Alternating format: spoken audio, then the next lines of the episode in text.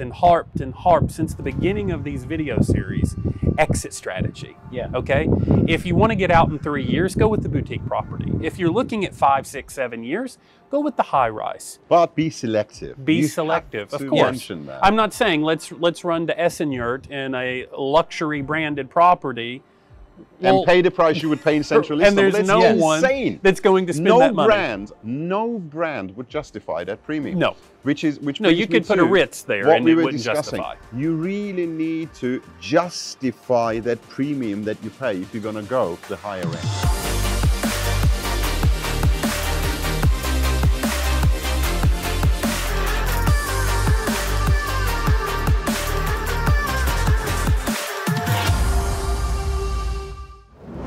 Hey guys, welcome back to another episode of Straight Talk. In this episode, we have a very special set. Uh, we're in the terrace of our uh, Terrace, mate. terrace or terrace, uh, whatever that is, of our uh, building. Our office is in uh, in in, in Şişli. Uh, apologize for the weather. The sun is up there, and uh, you know it's just uh, the image is not going to be good. But I was able to get a hold of these guys right now, so I had to do it right now. And here is here here is uh, what we're going to talk about in uh, this episode. This episode is sort of like the continuation of the one that we have done um, a few weeks ago, and that episode's name was "How to Make a Killing in Central Istanbul." How to make a killing in Istanbul real estate, uh, rather. And in that episode, Cameron Deggin talked about these uh, smaller boutique projects uh, in the city center of Istanbul being, uh, you know, presenting um, good return potentials. And you know and, and and he talked about some of those high rises and some of those branded uh, properties not uh, you know uh, providing the value uh, that you pay for. And that episode itself got Yeah, thanks for little- that. Yeah. yeah that episode yeah you're right because that episode got uh, misunderstood by a lot of people. Uh, a lot of people started you know sending us questions about wow you guys are selling these high rises. You guys are selling these luxury properties what's the deal now have you changed your mind all of a sudden well that really wasn't the case was it Well, no, it wasn't really the case. Um, I mean, the, the episode we, we did before is where I heavily recommended smaller boutique projects in central Istanbul, which generally are to be found in urban regeneration areas, albeit they could be very, very central. And my really suggestion was that if you are um, purely investment focused, um, with no lifestyle aspect to it, you are kind of banking your money somewhere, either for citizenship or otherwise, um, for maximum return on investment in the medium term. And medium term for me is five years, around that kind of period. Then smaller, lower entry level developments uh, are the way to go. That Yeah. was my that, that, that's my recommendation. I still stand stand by that, and not only because of my observation, but on my own personal um, experience too.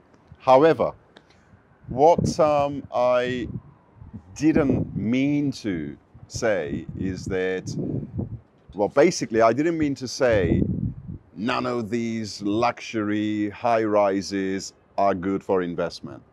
But I think some of our audience may have yeah may have kind of misunderstood the message. They may have they may have understood that I was completely um, discouraging investors from the high-end luxury residences, which was certainly not uh, my agenda.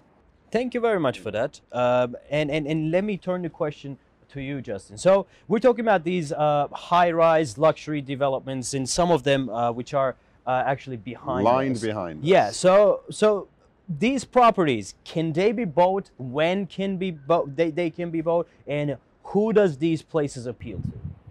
Well, there's a couple of different factors involved. And one of the things that Cameron and I um, discussed uh, after that last video was that, look, uh, you know, especially these branded residences that have true brand value, uh, these properties that offer high end. You know, there's this misconception in Istanbul that every high rise is high end. Yeah. And I think that's what Cameron was trying to, you know, elaborate and interpret was look, just because it's a high rise or they claim that it's luxury doesn't mean that it is. Okay. So if you're going to buy a high rise or a high end luxury property, then you better make sure that you're going to get luxury furnishings, that you're going to get the quality, that you're going to have a luxury brand. You know, uh, you can say a luxury brand, but you're 45 minutes out from the city center. Yeah. These things don't add up to well. high end luxury, right? So you want the property management services. Are they actually going to manage it or are they simply just lending their name? Okay, you know, these are all things that we look at and we take into consideration.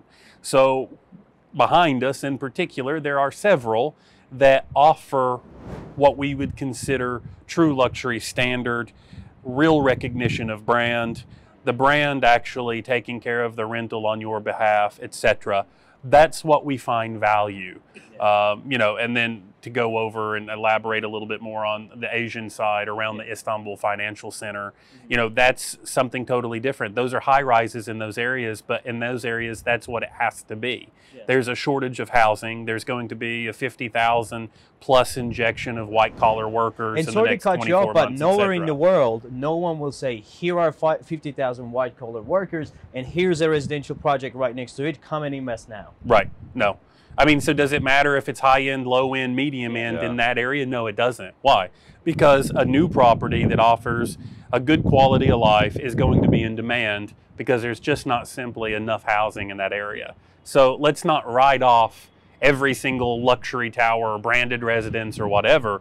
Let's focus on what the true details of it are. Yeah. And then we can determine the value based on what those needs are. But you know, if you're a, a guy sitting uh, halfway around the world and you want to turn over this management for, say, Airbnb type rental property, these boutique properties may not fit the bill uh, Right. because you don't have those kind of services available. And these high-end luxury services, you do nothing. You simply collect your check. You know, so it really depends on what it is you want to do. You know, we've said multiple times through many of our videos, there's no one size fits all or Correct. this is right for every customer. Every situation, every individual has a very different plan. Correct. I mean, just to uh, build, build up on that, uh, the other day uh, I was talking to uh, one of our clients, and um, he basically said that, you know what, Alaattin, I don't want none of those luxury properties. I want these smaller boutique properties uh, right in the heart of Istanbul, like, you know, that would appeal to the budget of Turks. I want to buy him. I want to wait a few years. I want to sell him at a nice profit. I want to collect my. And, and, and, and he said, I'm not in favor and, and, and, and I asked him a few questions. I basically said, okay, now here's the thing. We're talking about Populo, your building, right? Populo, which has very nice paintings on it right now. It's just a very beautiful place right now. But 10 years down the line, who's going to take care of the maintenance of that building? What is going to happen to those paints?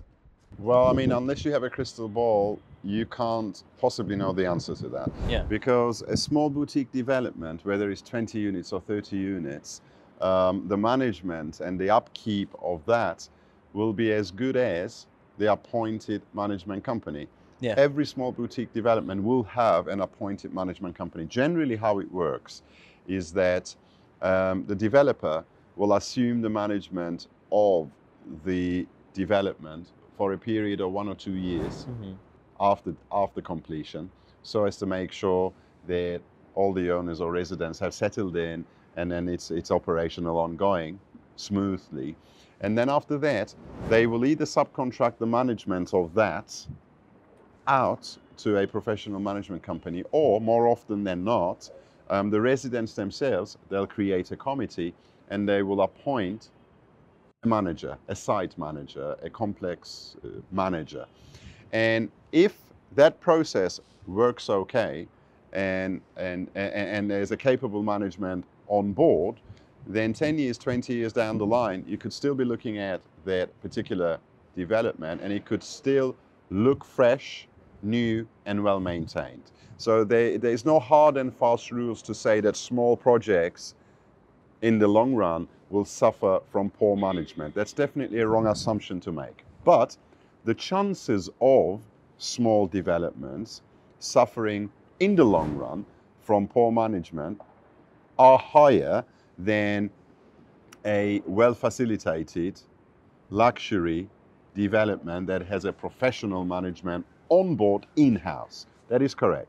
But let's not walk away thinking that all small developments 10 years down the line would have faded paint on them and the facade will look 50 years old and things will start crumbling. No, that, that's wrong assumption.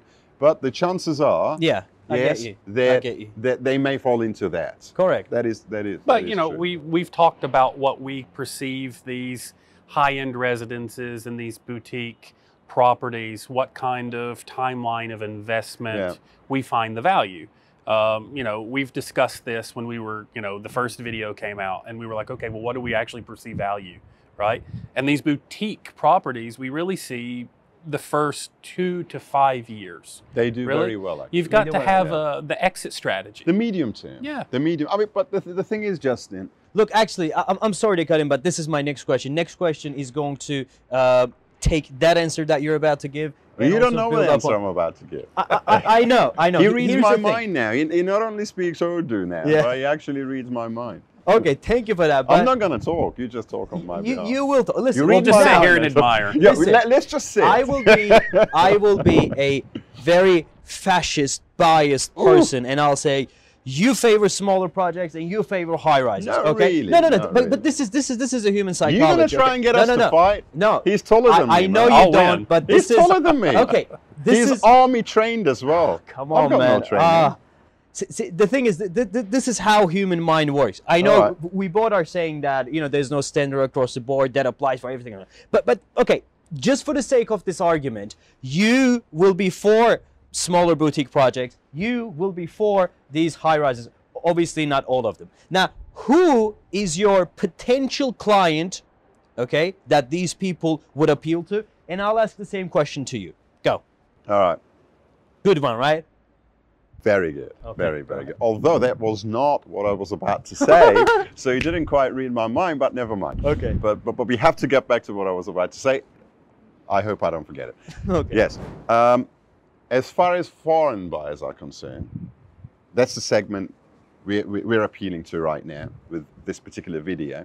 So as far as foreign buyers are concerned, um, the smaller, the more boutique developments are generally appeal to people who are looking strictly for investment.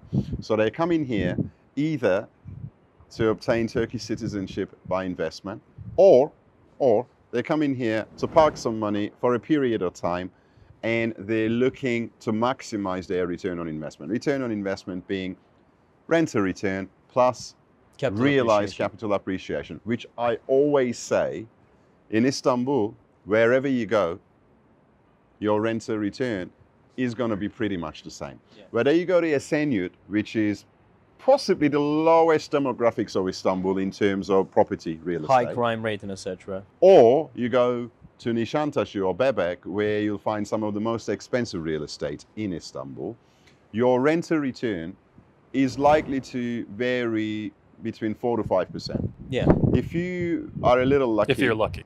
if you're lucky, but uh, you know, if you really invested wisely, you could be on six percent the first year. But that really is an exception.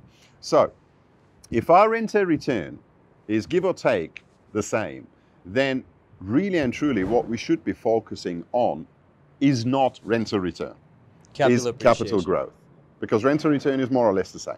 So, my view is in the medium term, smaller boutique projects that certainly um, have a much lower entry level than the branded higher end, generally, but not necessarily high rises, um, will have a steeper capital growth. Yeah. Why?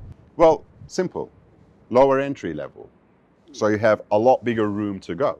Yeah. Two, two, the average income per head in Turkey is about $10,000. Yeah. So Turkey is not necessarily a wealthy country when you look at the average income per head. Well, So- those numbers are not But- that accurate mean- when we look at tax. Yeah. Uh, the actual tax and value. there is Okay. a- there- There's there money in Turkey. There's- there There's is plenty of money in But this, is, this is what I, this is what I was Yeah. about to say. Despite the fact that if you look at the average income per head, you're not really talking of very high figures. There are still, in an 85 million population, there are still a lot of people with quite a bit of disposable income Of and course, quite a bit of of, money in their pockets. Of course. Yet, yet, if you're buying something in a desirable area such as central Istanbul, and if you are managing to get in there, get on the property ladder at a price that for the area is very affordable, which I term as affordable luxury, Yeah. then your upside potential in the medium term, which I classify as zero to five years, is likely to be higher than buying into high end, more premium properties. And this is where it brings me to what I was discussing with Justin. So if you are investing in these higher end, more premium properties, then what is the thing that you really need to be evaluating? Because you certainly are paying as much as price. double the money Okay. compared to the smaller properties that I'm talking about. That's So my question to him. what now. is it that you should be looking at? And I think Okay. Ju- Justin has got has, has Yeah, I'll tell you. hit the nail on the Okay, head. let me follow. Follow. Right. Let me ask you the same question. Okay. Who is your buyer? Who should buy these uh, high-rise properties? And also, uh, Cameron's question: What's the motivation? Our buyer is typically someone who has overseas investment experience, especially in the high rise towers. Maybe they've done some investment with this particular brand somewhere else, okay? Or there's someone that has a little bit of a lifestyle attachment to it where maybe they're going to use it in a few years down the road. Or it's someone who purely wants to be hands off in the management. Why? You've got a 10 year management plan in these high rise towers. You know, the, the window cracks, the dishwasher breaks, you pick up the phone, you call maintenance, somebody's there. Okay. These are the pluses uh, of the high rise towers. As he mentioned, we agree that these boutique properties in those first, especially three, four years, are going to be more significant because you are coming in at a lower price. Yeah. However, long term, now anything above five years, and really, truly, if you're looking at capital gains and you're looking at um, the luxury properties, you want to wait five years anyway. Minimum. I agree. So, I agree. between five, seven years, you're going to experience more growth than that boutique project. But we've harped and harped and harped since the beginning of these video series exit strategy. Yeah. Okay. If you want to get out in three years, go with the boutique property. If you're looking at five, six, seven years, go with the high rise. but be selective. Be You have selective, of course. mention that. I'm not saying let's let's run to Esenyurt in a luxury branded property. And Well, pay the price you would pay in Central and Istanbul. there's no one that's going to spend no that money. brand, no brand would justify that premium. No. Which is which. No, you could put a Ritz there what and we it were wouldn't discussing. justify. You really need to justify that premium that you pay if you're going to go the higher end. Right. Well, and let's clarify. When we're talking high rise, we're talking high end luxury. I touched Yeah. on it earlier. If we're going into the outer layers of Istanbul, most of the new housing is high rises. Yeah. Yeah. We do not consider that luxury or branded residence. That's just what's available in that area. They're one let's up not on the get the blocks, aren't they? misperception. They're Yeah. one up on the communist Yeah. blocks. Yeah. there, the, let's get let's make sure that we're clear that those areas don't apply. We're talking about city center areas. I mean, there's parts, especially if we go to the likes of Maslak, where you're going to pay for a one bed three hundred and eighty thousand, four hundred thousand dollars. Well, good luck. That's a lot of money. Uh, I mean, we a one looked at this when we were selling those properties hot and heavy. We're looking three, four years ago when you were getting in at entry level prices. Exactly. Yeah. You know, if you scan behind us and you see that these things are under construction, then you still are getting value for money, okay? But if you're going to come in in a finished project and you're going to pay the premium for it, it maybe doesn't make sense for you. Absolutely. But we tend to favor reputable builders, reputable brands where the contract's already signed. You know that it's not a false guarantee, as kind of what happened with Cam with his investment that he was actually mentioning in the video. Yeah, in the previous video. was oh, we're going to get this, we're were going to get that. supposed to be a some something akin to a hotel brand on board Yeah. that would add a lot of credibility and certainly facility to the operation. But that that brand never actually materialized. I'm not Yeah. saying that there's no facilities. Of course there are, but that particular um, the, Yeah. the strength. the strength of Yeah. that brand, operational, Yeah. and actually kind of the image strength Cameron of is the brand never actually happened. referring to uh, the, the, the, the place that he uh, mentioned in the last video when he said, I bought into one of those high rises in central Istanbul, which I ended up.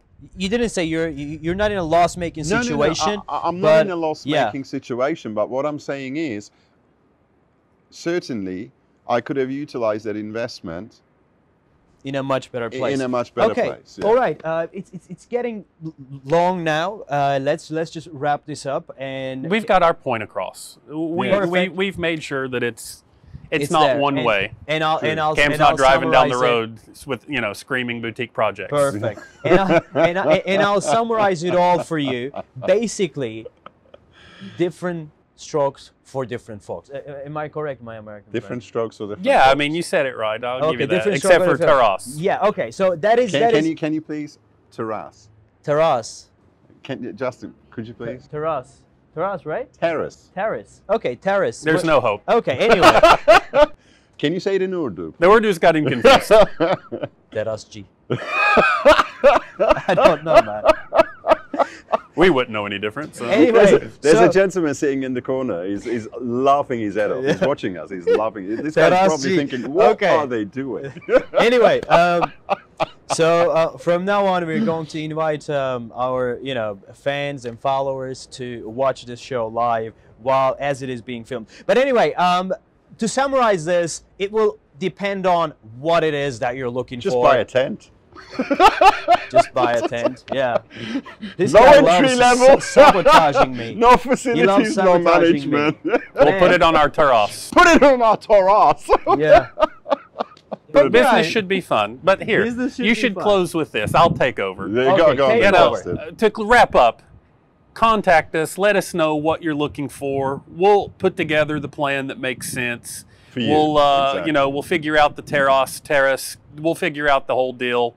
Uh, but we'll tailor it to your needs, your goals, your expectations, and we'll go from there.